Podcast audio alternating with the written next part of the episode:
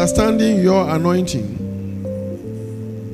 And uh, this evening, the title for our message is The Anointing Begins with Jesus. The anointing begins with Jesus. Understanding your anointing. Because the anointing, though every believer, and certainly, or more so, every pastor desires to have a certain measure of anointing, I believe that most people have a very poor understanding, even at all, a very poor understanding of what the anointing really is. And um, Sunday we defined, we give a definition of what the anointing is. And tonight we're going to look at how to begin to get it, how you can get it, how you can get God to give it to you. And then we'll continue tomorrow, Friday, and Sunday. So, understanding your anointing, that's the theme, that's the topic. And this evening we're looking at the anointing begins with Jesus. Again, let's go to our theme texts. Our text, which is first, sorry, Second Corinthians, chapter one, verses 20 to 22. 2 Corinthians 1, 20 to 22. Our theme text is 2 Corinthians chapter 1, verses 20 to 22. For all the promises of God in him are yes, and in him amen, to the glory of God through us.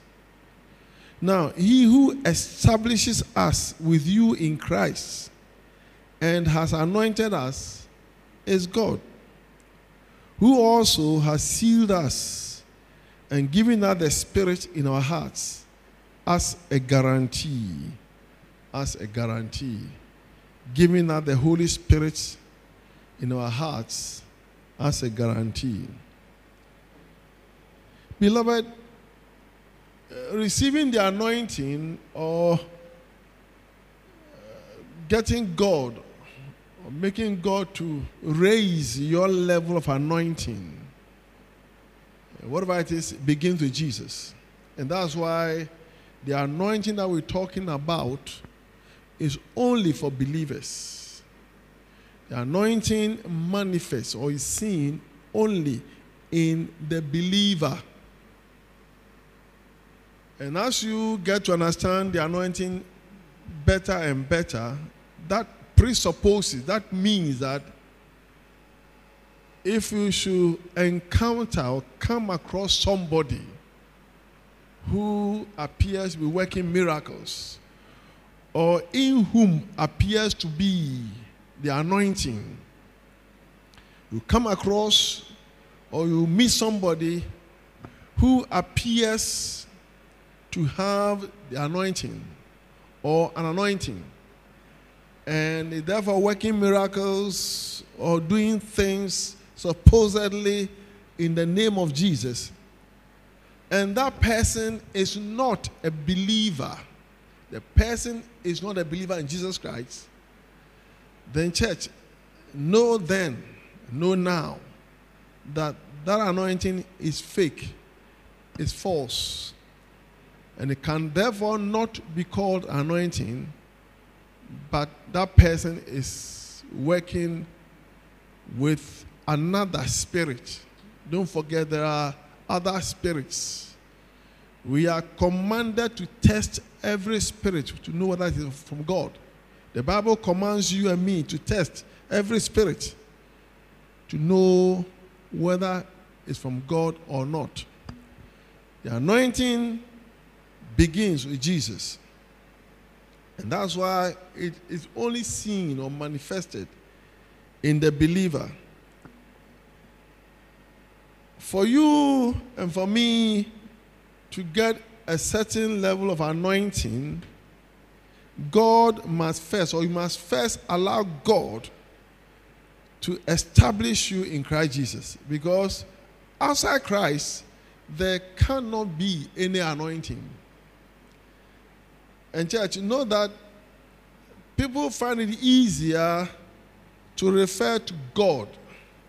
God. It is more common to hear about our God without reference to Jesus. And I'm always very careful when I hear people talk about God. Yes, I want to know whether you're talking or that person is talking about the God and Father of our Lord Jesus Christ. Praise the Lord. Now and then, many of you will agree with me if you have a, a, a laptop or a computer or desktop. Now and then, scriptures seem to appear on the screen, and I take great care to see whether these scriptures oh, ever emphasize the name of Jesus. Very often they do not. The last one I saw that um, the gift of God, the gift of God is eternal life. Full stop. The gift of God is eternal life. But then the whole sentence is the gift of God is eternal life through Christ Jesus our Lord. But the part that says through Christ Jesus our Lord have been left out. The gift of God is eternal life. But it does not go on to say through Christ Jesus our Lord. So don't, not, don't be deceived. Do not be deceived concerning the anointing. The anointing begins with Jesus, and the anointing is only in Jesus. Therefore, it is seen only in the believer. In the believer. That's one thing you must understand. Understanding your anointing is what we're talking about. Church, if you agree with me, say amen. Therefore, it is when Christ has established you first in when God, sorry, when God has first established you in Christ Jesus. Because our text says, verse 20, for all the promises of God in Him, in Christ Jesus, are yes, and in Him, amen, to the glory of God through us. Now, He who established us with established us with you in Christ and has anointed us is God. So, first of all, the believer must be established in Christ. And if you listen to me hearing the, the, the sound of my voice, may you be properly established in Christ Jesus. May you be rooted and built up in Him in Jesus' name. Then He anoints you with the Holy Spirit. Then He anoints you with the Holy Spirit. The reason why many, though they have uh, a semblance, the beginnings of the Holy Spirit, they don't actually see or experience God's fullness of the Holy Spirit, that they are not fully, they are not completely established in Christ Jesus. They are not properly rooted and built up in Him. Their establishment, their faith is superficial. Um, their faith is not complete. Their faith is not full. Their faith is not even the size, does not even measure of the size of a mustard seed. And yet, they all, we all long, we, we, we, we desire to have the anointing. But all the same, church, as you learn, as you hear, as you, as you understand, may God anoint you this revival. In the name of Jesus.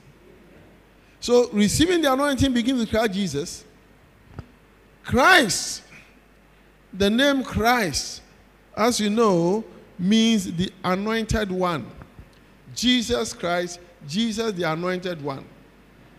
Because, like I said on Sunday, He being God, the Messiah, he received the fullness of the anointing. We only have measures of it.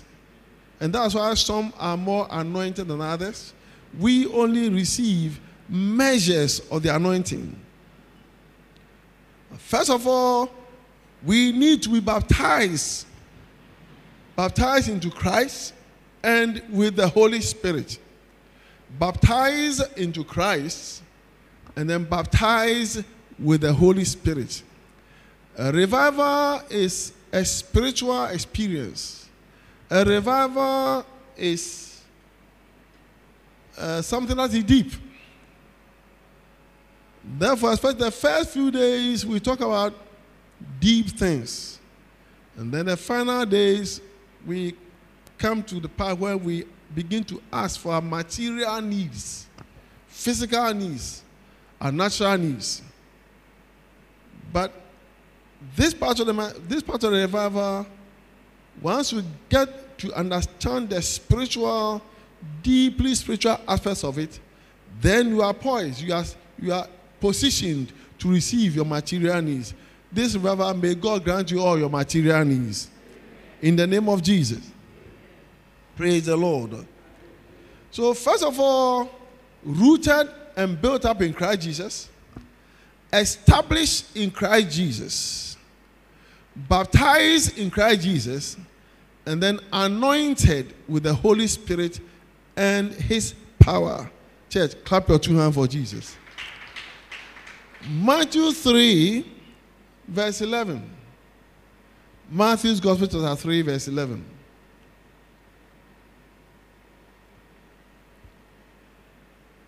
Listen to what John the Baptist said. John the Baptist. He said, I indeed baptize you with water unto repentance. But he who is coming after me is mightier than I, whose sandals I am not worthy to carry.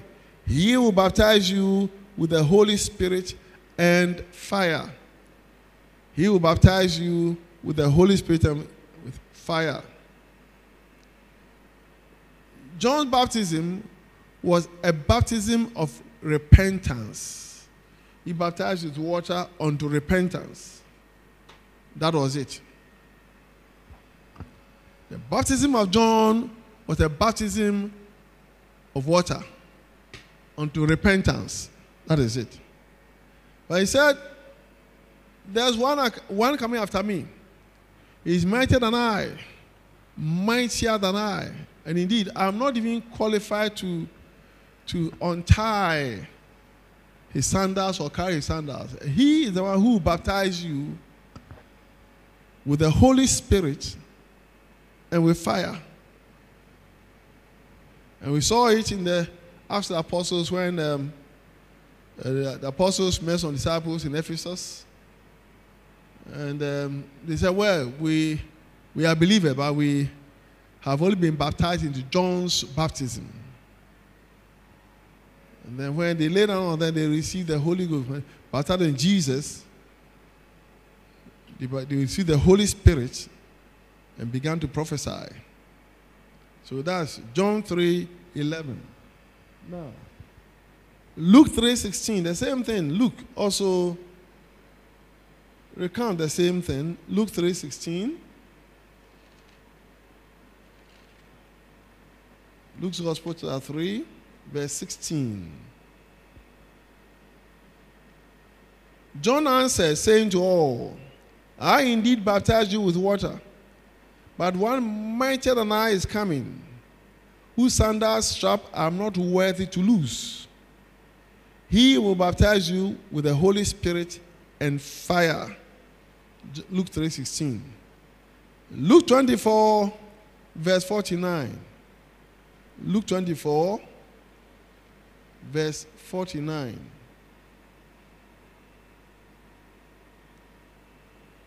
And here Jesus is speaking. He says, in Luke 24, verse 49, he says, Behold, I send the promise of my Father upon you, but tarry in the city of Jerusalem until you are endued with power from on high. Yes, very interesting. Interesting. Before he ascended to heaven, uh, some of his parting words to his disciples, followers, he said, after he had gone to heaven, he will send the promise of the Father, the Holy Spirit, upon them. He will send the Holy Spirit upon them. Until then, they should just wait, tarry in the city of Jerusalem. They shouldn't try to do anything at all. They should not try to do anything. Because without the anointing of the Holy Spirit, without the Holy Spirit, you cannot do anything. You cannot do anything. What we are talking about is deeply spiritual. Spiritual. But tarry, wait in the city of Jerusalem until you are endued with power from on high. Until you are endued with power from high. Church, may you all be endued with power from high this revival. It's, it's very, very important. It's, it's, it's, of, it's of utmost importance what we're talking about. Very, very, very, very serious what we're talking about. Once again, church, may you all be endued with power from on high. Behold, I send the promise of my Father, the promise upon you. And all the promises of God, are, we are told, are yes and they are amen. God, Jesus promised the Holy Spirit. I send the promise of my Father upon you. But tarry in the city of Jerusalem until you are endued with power from on high, until you receive power when the Holy Spirit has come upon you. And then you shall be witnesses to me, Jerusalem, to the end of the world. In Jesus' name, amen. Clap your two hands for Jesus. Jesus himself, in his humanity, Jesus himself, in his humanity, first received the anointing from the Father. He first received the anointing from the Father. He first received the anointing from the Father. Until then, he didn't do anything. He didn't do anything. He didn't try to do anything. Without the anointing, we'll come to that. The anointing empowers you to do exploits. Moses tried to do what he thought was necessary in the flesh and failed. He had to run away. He had to flee. And when God anointed him, sent him back to Pharaoh, God said, Behold, told Moses, Behold, I've made you like God to Pharaoh. Now Moses came back to Egypt, and Pharaoh began to tremble. The man who ran away from him 40 years ago now came back, and Pharaoh trembled when they said Moses was there to see him. God said, Behold, I've made you like God to Pharaoh. Praise the Lord. Clap your hand for this again. So Jesus waited for 30 years until he was endued with power from high. Matthew 3, Matthew 3, 16 and 17. Matthew chapter 3, verses 16 and 17.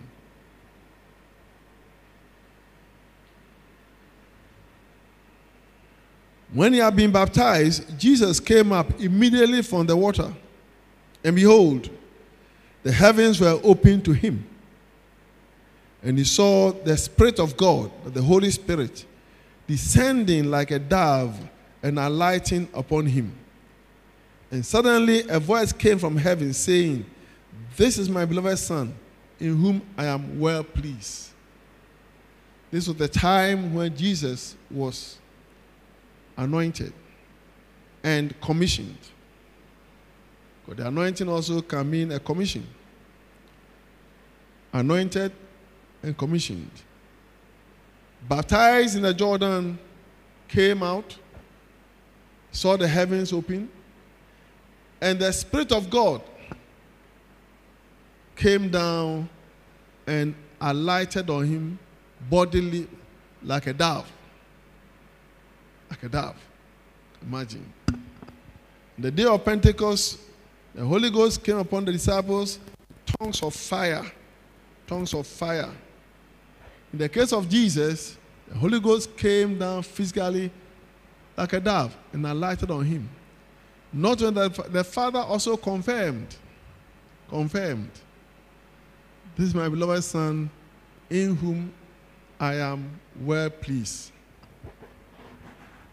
Let me say something to you tonight, right now, about the anointing, which maybe many of you didn't know. Yes, we all have an anointing. We all have an anointing. The Bible says, once you're a believer, there's an anointing. The anointing abides in you. The anointing is given in measures. But, church, when God has work for you to do, when God chooses you, to say that many are called, but few are chosen. And may God choose many of you.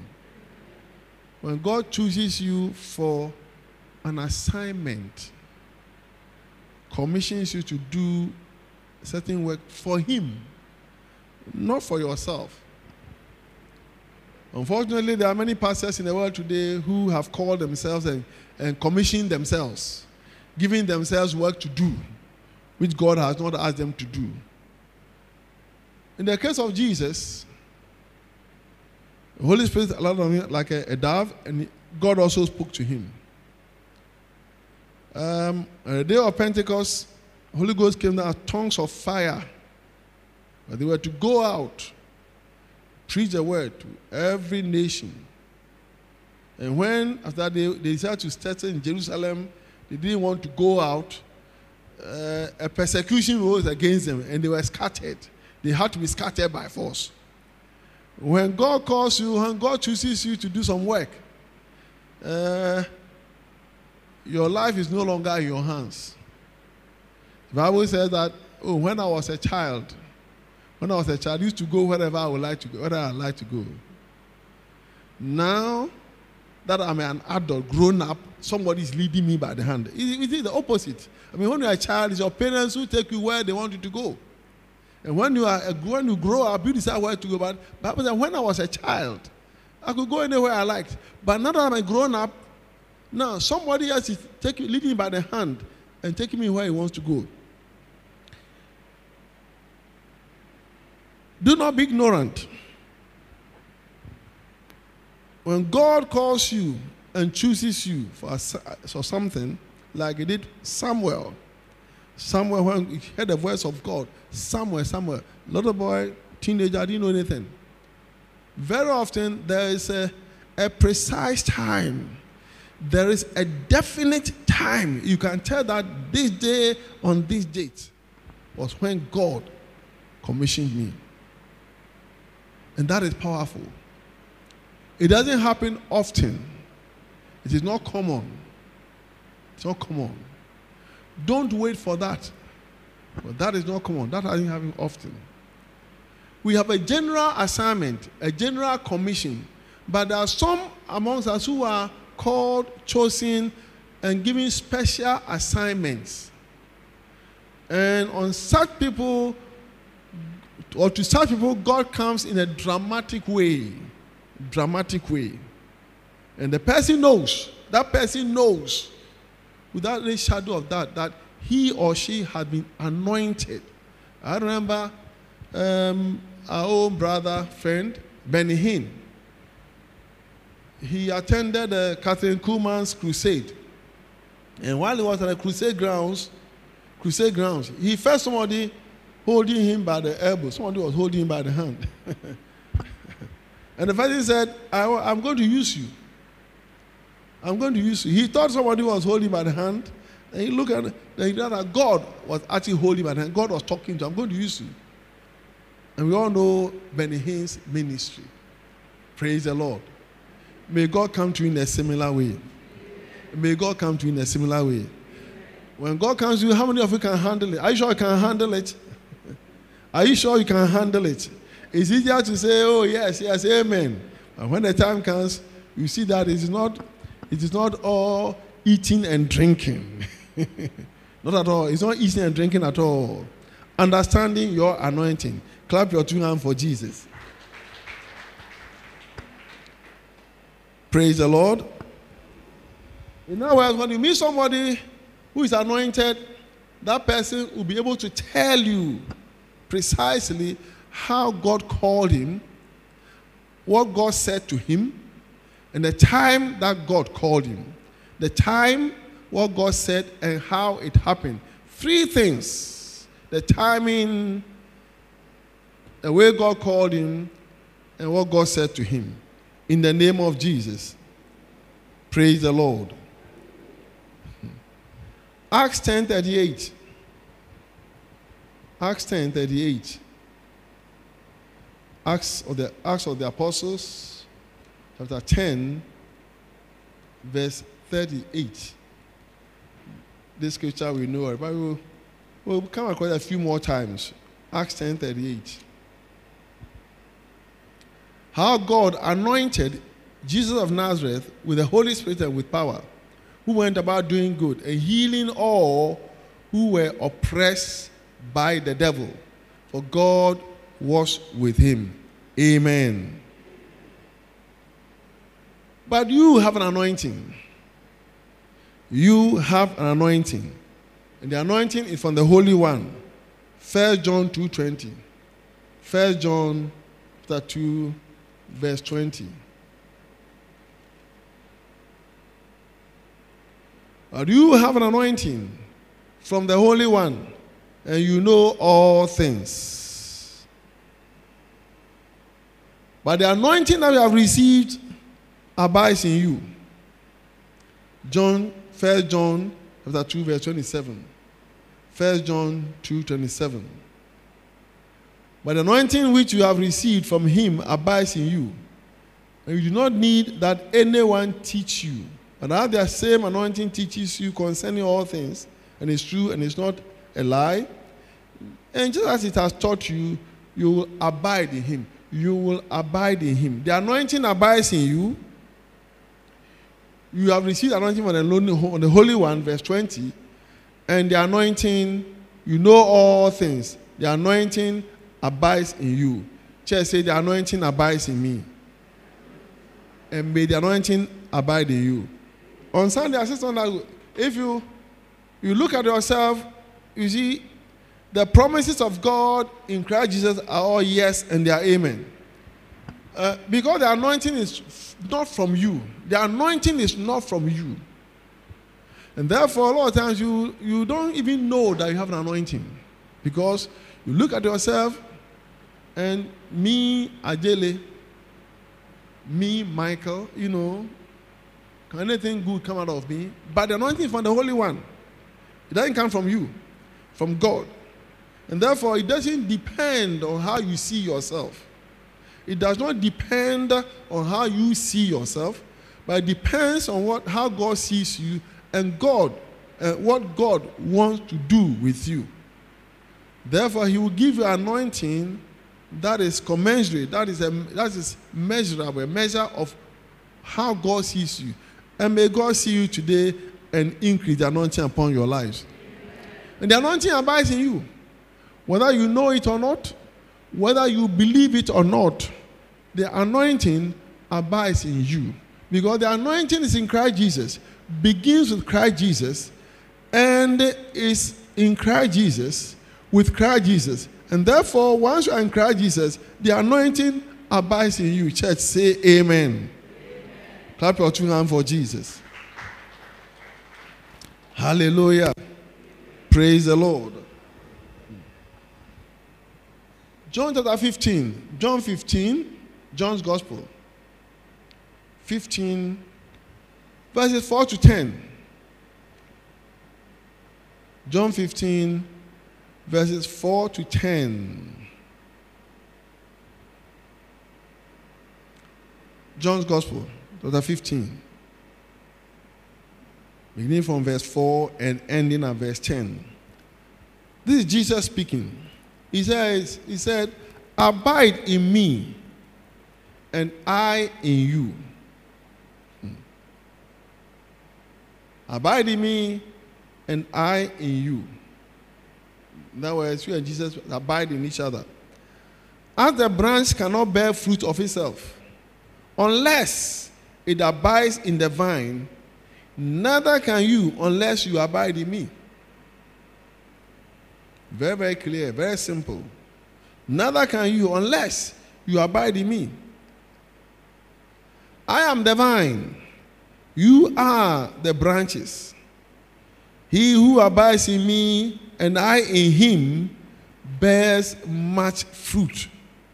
For without me, you can do nothing. Hmm. Bears much fruit.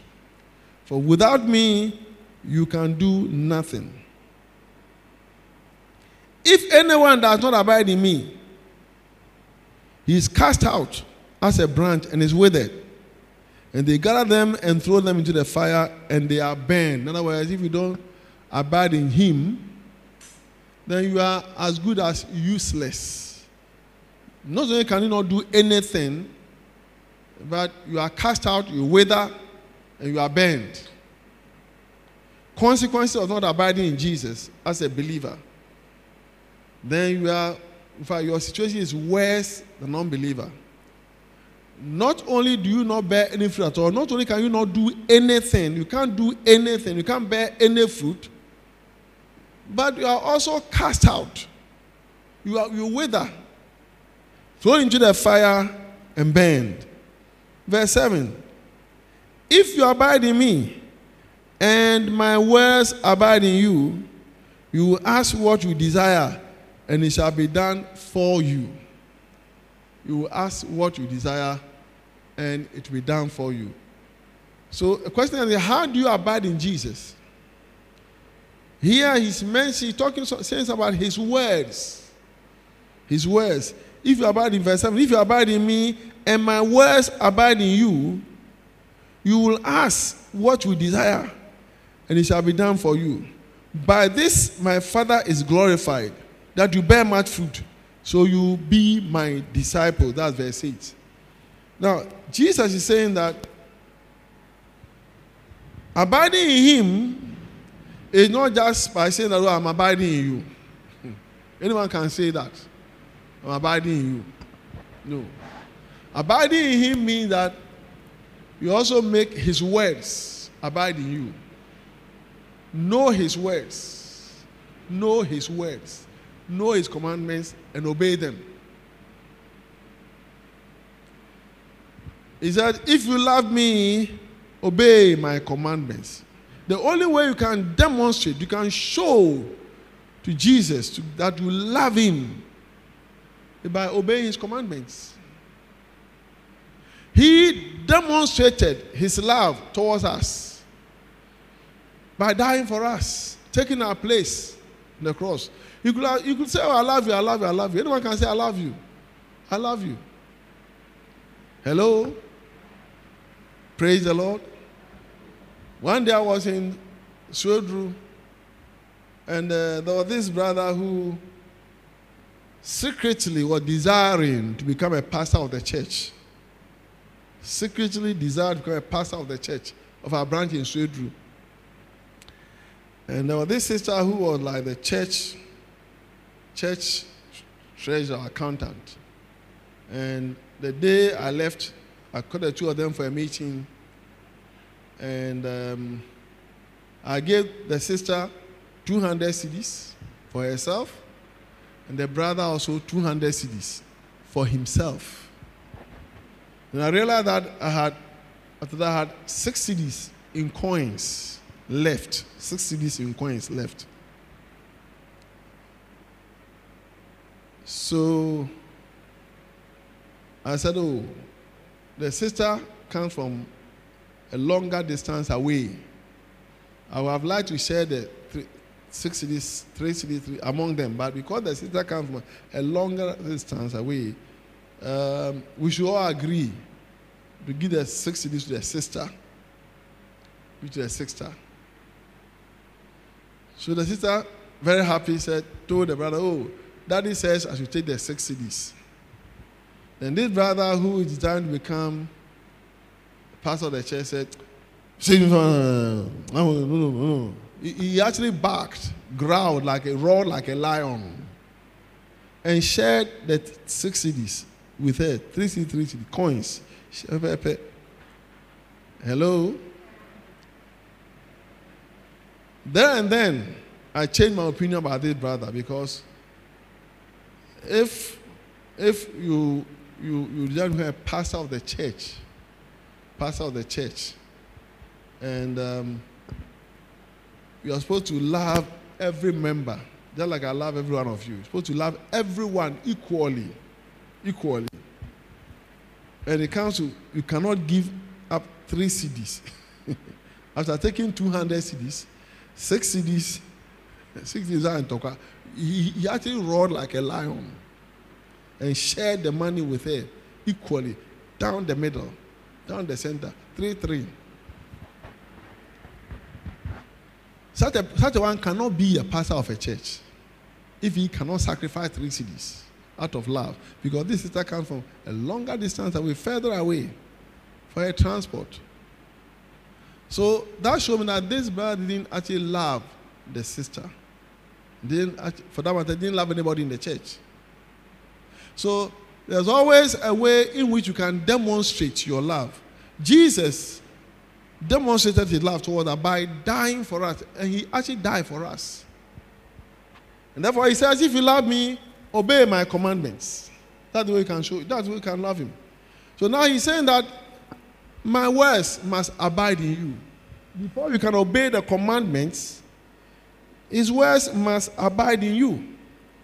His words must abide in you. Praise the Lord. Know the word. Know his word know his word. Be, be enthusiastic. Be, be thrilled by his word. Be, be, be eager to know his word. Uh, put his word above everything else. Put his word above anything else. Hmm. I've told you we're in Bible school for two years and I never miss a day. Two years. As a surgeon, I took two years leave without pay. Two years leave without pay. Because I wanted to study the word of God. I wanted to know. I knew that God had called me. I heard the audible voice of God and I felt the anointing. I heard the voice of God. I felt the anointing. My life, I became, I became another man. I became another man. And I, I actually, you know, hunger for the word of God.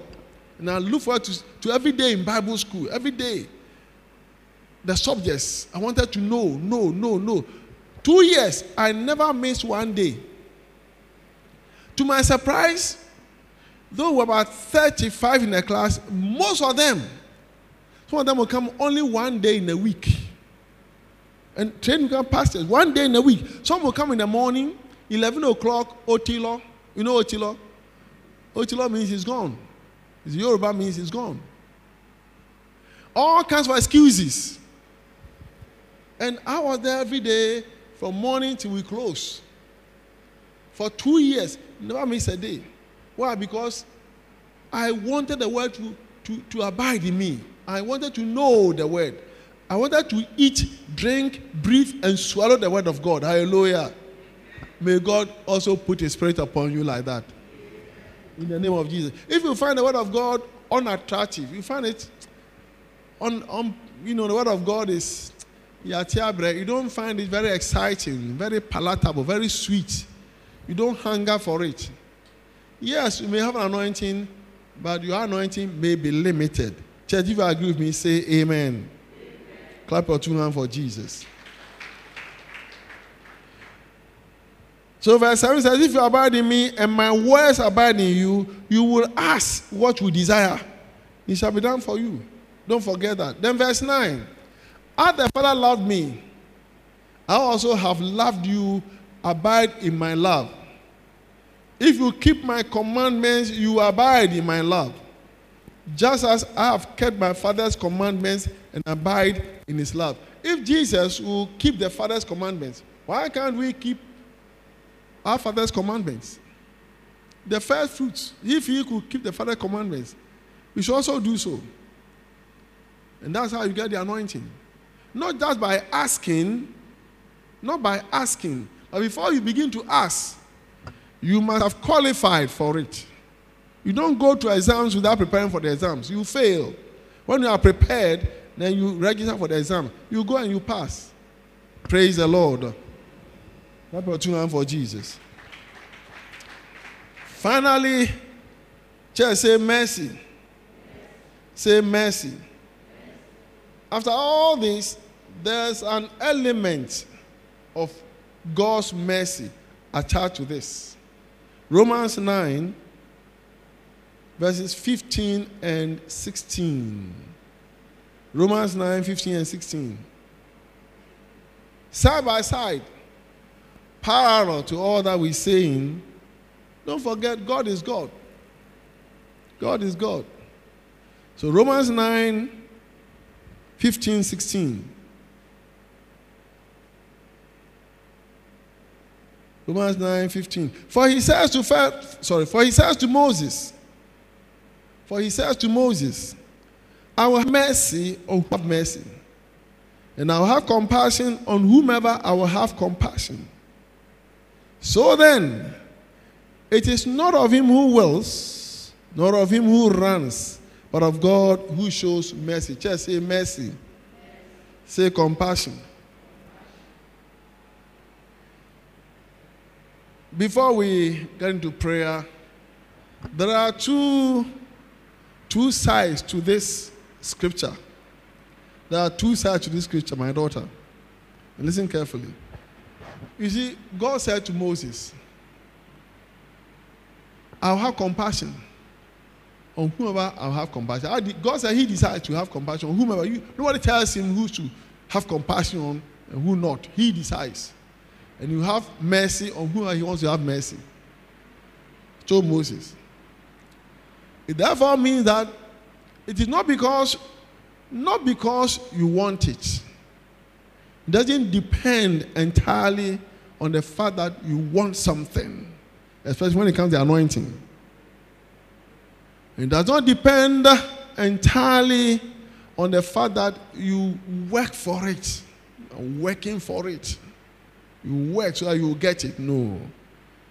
Rather, it depends on God and His mercy. Praise the Lord. So, somebody may actually desire it with all his heart, his soul, and his might. When I say anointing, I mean greater anointing. God may not give it to him or her. Because God decides whom to give to by His mercy and by His compassion. At the same time, the flip side, the B side, it can also mean that somebody who is not even interested, somebody who is not even desiring, not interested, hello, and therefore doesn't even have a desire for it is not working for it, then God decides to give it to him. God decides to give it to him. And we see that in Jesus. They say, ah, isn't this Joseph's son? Are his brothers and sisters not, not with us here? Where did he get all these things from? Where did he get these from? When he went to Nazareth, they knew him as a couple. Ah, he didn't go to any, he didn't train under Gamaliel. He didn't train under any scribe or Pharisee. Where did he get all these things? Where did he get his anointing from? In other words, yes, you may not even, what I'm saying that you may not even desire the anointing. You have anointing, but you may not even be desiring her anointing. You may not even working, you may not even trying to, to get it. And then all of a sudden, God comes to you and says, My daughter, my son, I have use for you, I have need for you. Praise the Lord. Hallelujah. Hey. Clap your two hands for Jesus. And very often that's how it works. Very often that's the way it works. Those who are not expecting it, those who feel even unqualified or disqualified, they are the ones that God will choose. To the amazement, disappointment, sometimes envy and jealousy of their peers. Where did he get this from? And that's how God works.